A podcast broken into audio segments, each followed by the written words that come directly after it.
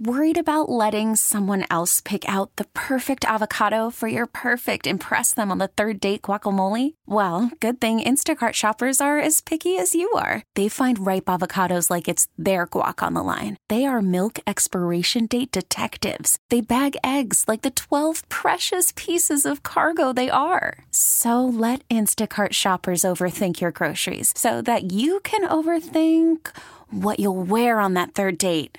Download the Instacart app to get free delivery on your first three orders while supplies last. Minimum $10 per order, additional term supply. T Mobile has invested billions to light up America's largest 5G network from big cities to small towns, including right here in yours. And great coverage is just the beginning. Right now, families and small businesses can save up to 20% versus AT&T and Verizon when they switch. Visit your local T-Mobile store today.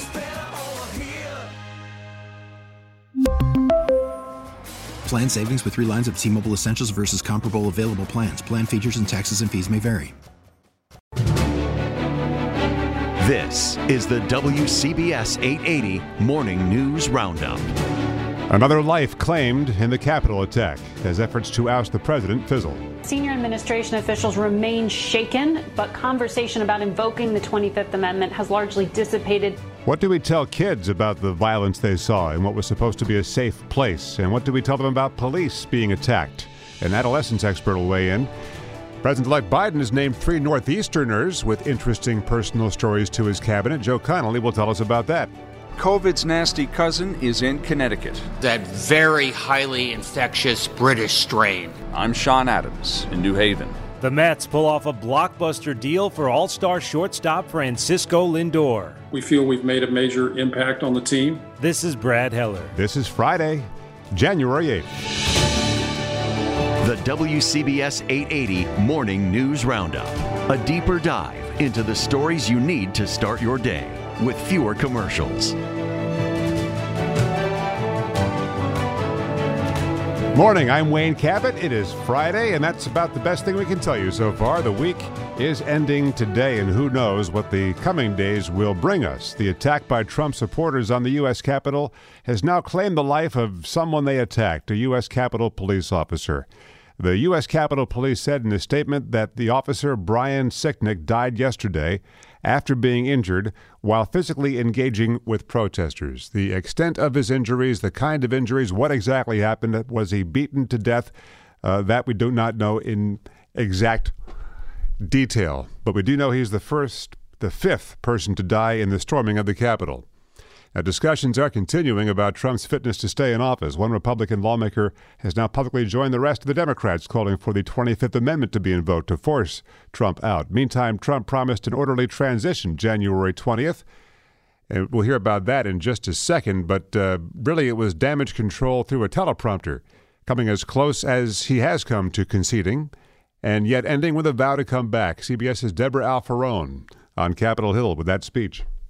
Facing talk of a forceful removal from office and the resignation of cabinet members, President Trump released a video condemning the violence by his supporters. The demonstrators who infiltrated the Capitol have defiled the seat of American democracy. Citing the president's rhetoric on Wednesday, You'll never take back our country with weakness. Education Secretary Betsy DeVos and Transportation Secretary Elaine Chao resigned. And the man moving in in a dozen days from today, unleashed. President elect Joe Biden called the assault on the U.S. Capitol one of the darkest days in the history of the nation.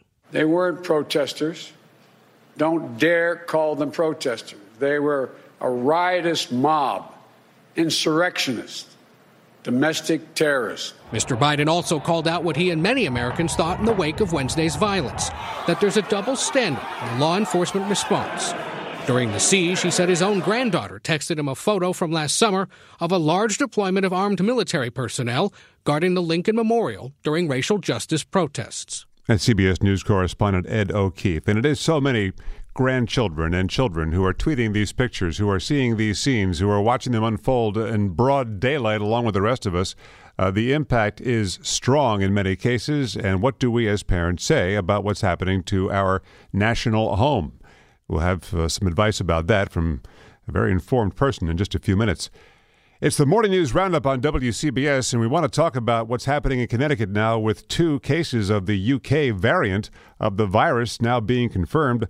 Let's go live to WCBS reporter Sean Adam in New Haven with the story. And I guess the real question, Sean, is uh, should we be concerned about this? Uh, and the answer is yes. Uh, according to Governor Lamont, if you have COVID in Connecticut right now, there's a good chance it's the UK variant. I mean that that is that's a, that's that's striking.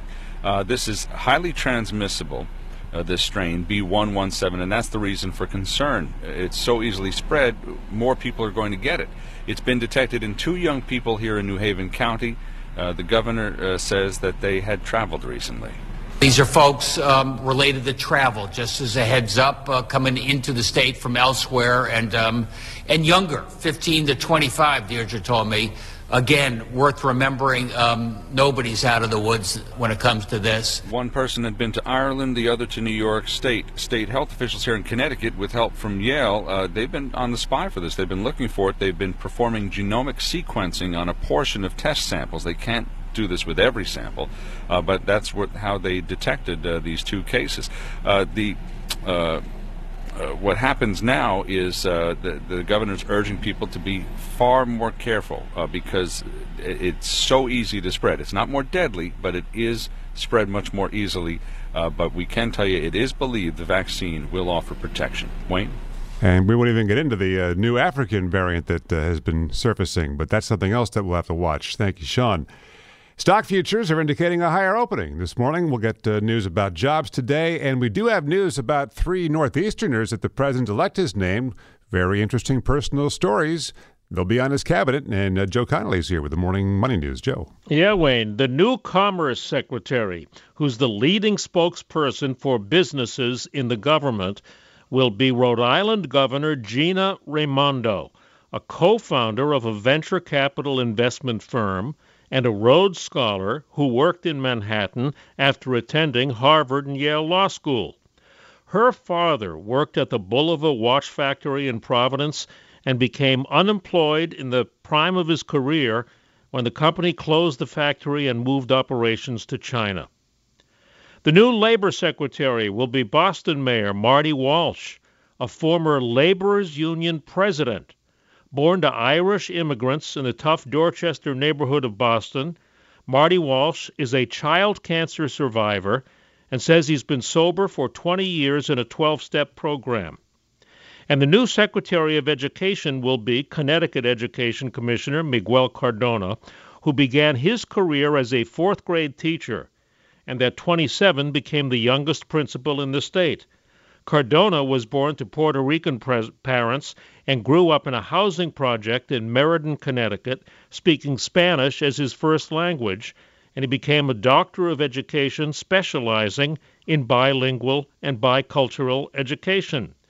And Wayne, the new Secretary of Education, is married to an educator, Marisa Perez, a former Miss Connecticut. Joe, not a detail slips by you. Thank you for that. The WCBS 880 Morning News Roundup. Live on 880 and on demand at WCBS880.com slash roundup or wherever you get your podcasts.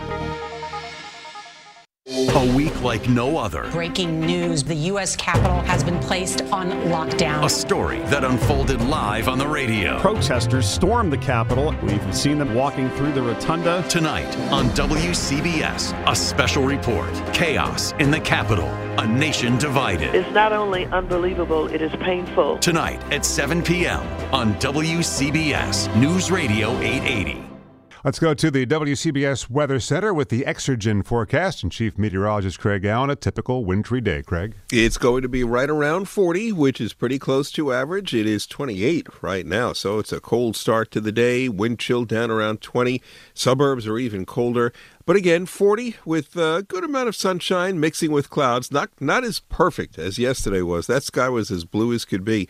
Tonight, partly to mostly cloudy and cold, 25 to 30, near 20 in many suburbs. Saturday, clouds to start, then the sun returns with a cold, gusty breeze. It'll be gusting over 25 miles per hour at times tomorrow, 35 to 40 And Sunday, mostly sunny with highs right around 40. And right now in the city, it is 28, humidity 69%, and the wind chill is 22. You're still looking at some potential storminess in our distant future? Distant. I mean, the Tuesday system again may be too far south to really give us anything uh, of, of concern. So then we would go to the next one, which again shows signs of getting a little closer, which is at the end of the following week. This is a prolonged period of very quiet weather for winter.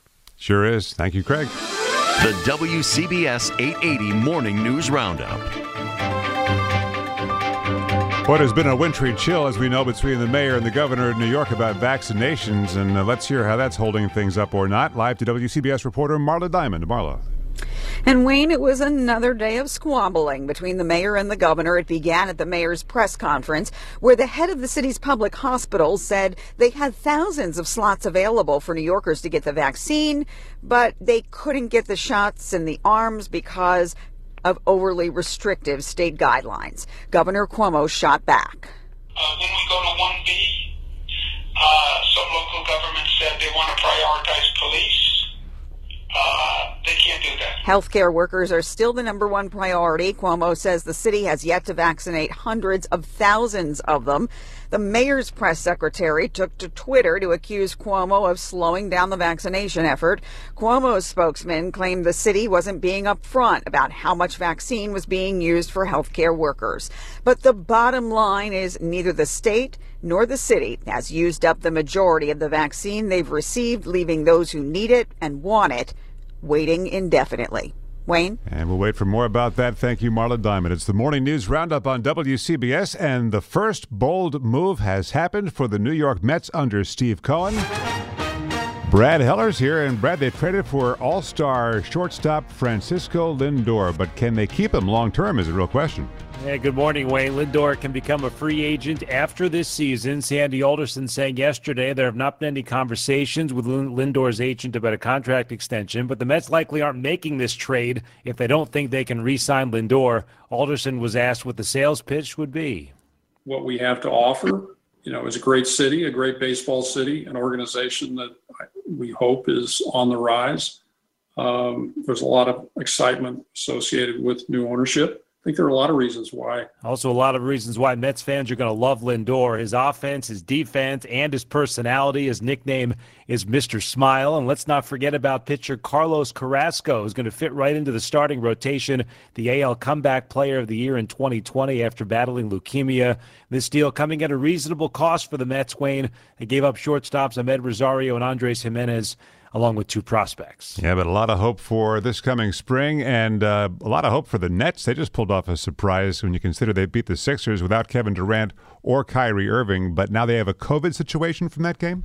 Yeah, it's a COVID situation for the Sixers. ESPN's reporting that guard Seth Curry, who was out with an ankle injury, tested positive for the virus. He found out during the game. He was on the bench for the first quarter and then left the court uh, left the arena, went into isolation immediately. The Sixers staying the night in New York, and they're doing contact tracing this morning. As you mentioned, the Nets won the game 122 to 109. Durant still in quarantine for COVID exposure. Kyrie was out for personal reasons. He's not supposed to travel or didn't travel with the Nets to Memphis last night. They'll take on the Grizzlies tonight. The Knicks are going to go for a fourth straight win. They'll face the Thunder at the Garden. Thank you, Brad. This is the Morning News Roundup on WCBS. Good to have you along with us on a Friday. It's the 8th of January.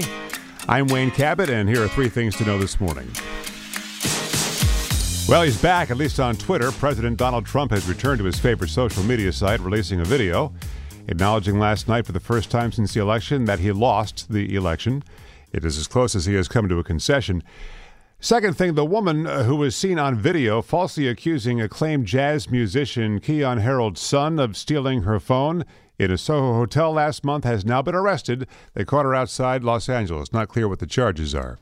And three, a planned book by Senator Josh Hawley canceled by the publisher Simon & Schuster after this week's siege of the Capitol. The Missouri Republican calls the decision Orwellian and says he will fight this in court. How to explain the attack on the Capitol to our kids? They've seen these images, very disturbing images of people attacking police of police, in some cases, allowing people into the building.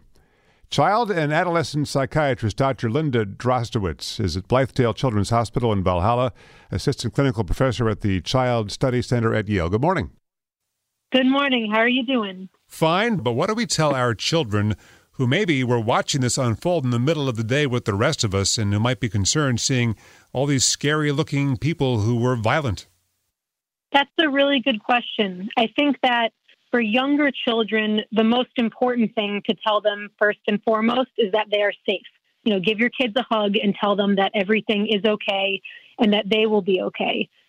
In referring to any images they might have seen that might have frightened them, one of the key messages to give younger kids is that these were not bad people per se, but that they were people doing bad behaviors and unsafe behaviors. And that sometimes when people feel very angry or very scared, they behave in unsafe ways. At that point, I would remind your child that there are lots of safe ways to handle feelings of anger or feeling let down. And then you can talk about that with your kids and reflect it back to them. You know, what do you do when you're angry? How do you feel better to make it more of a positive conversation? You talk about the need to let kids feel safe, and we always tell them that uh, the police officers are safe people, safe places to go. And yet, here we saw a situation in the Capitol where the police uh, were powerless, really, or at least didn't take the kind of action they could have to control this crowd. What do you say to them if they see that and wonder what's going on? Why aren't the police stepping in? Yeah, I think it's important to remind them that, you know, the police were doing their best and that we are all human and we always try our best, but that sometimes what we do is not perfect. And this is, I know this is going a little into the weeds here, but I think it's a relevant question. What would you say to parents of children of color regarding the police and feeling safe? Yeah, you know, that's a very complicated conversation and one that's rife with history um, and a lot of unpleasant truth. I would still say that, you know, if, if, if you see a police person and something is wrong, that you should ask for help. But if you feel unsafe speaking to the police, then you can go to another authority figure or get help from elsewhere because we want people to feel safe when they are asking for help. Psychiatrist Dr. Linda Drozdowicz. Dr. Drozdowicz, thank you. My pleasure. This is the WCBS 880 Morning News Roundup, a daily download of the news you need to start your day. On air, on radio.com, and delivered to your phone and computer for on demand listening. T Mobile has invested billions to light up America's largest 5G network from big cities to small towns, including right here in yours. And great coverage is just the beginning. Right now, families and small businesses can save up to 20% versus AT&T and Verizon when they switch. Visit your local T-Mobile store today.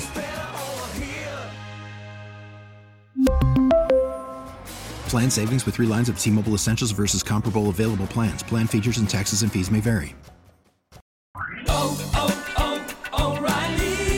Protect your vehicle's engine with a full synthetic oil change and save with Mobil One at O'Reilly Auto Parts. Purchase five quarts of Mobil One full synthetic motor oil and receive a $10 O'Reilly gift card after rebate. See store for details. With your Mobil One purchase, you'll also receive two times points during O'Rewards Bonus Points Month at O'Reilly Auto Parts. Oh, oh, oh, O'Reilly Auto Parts.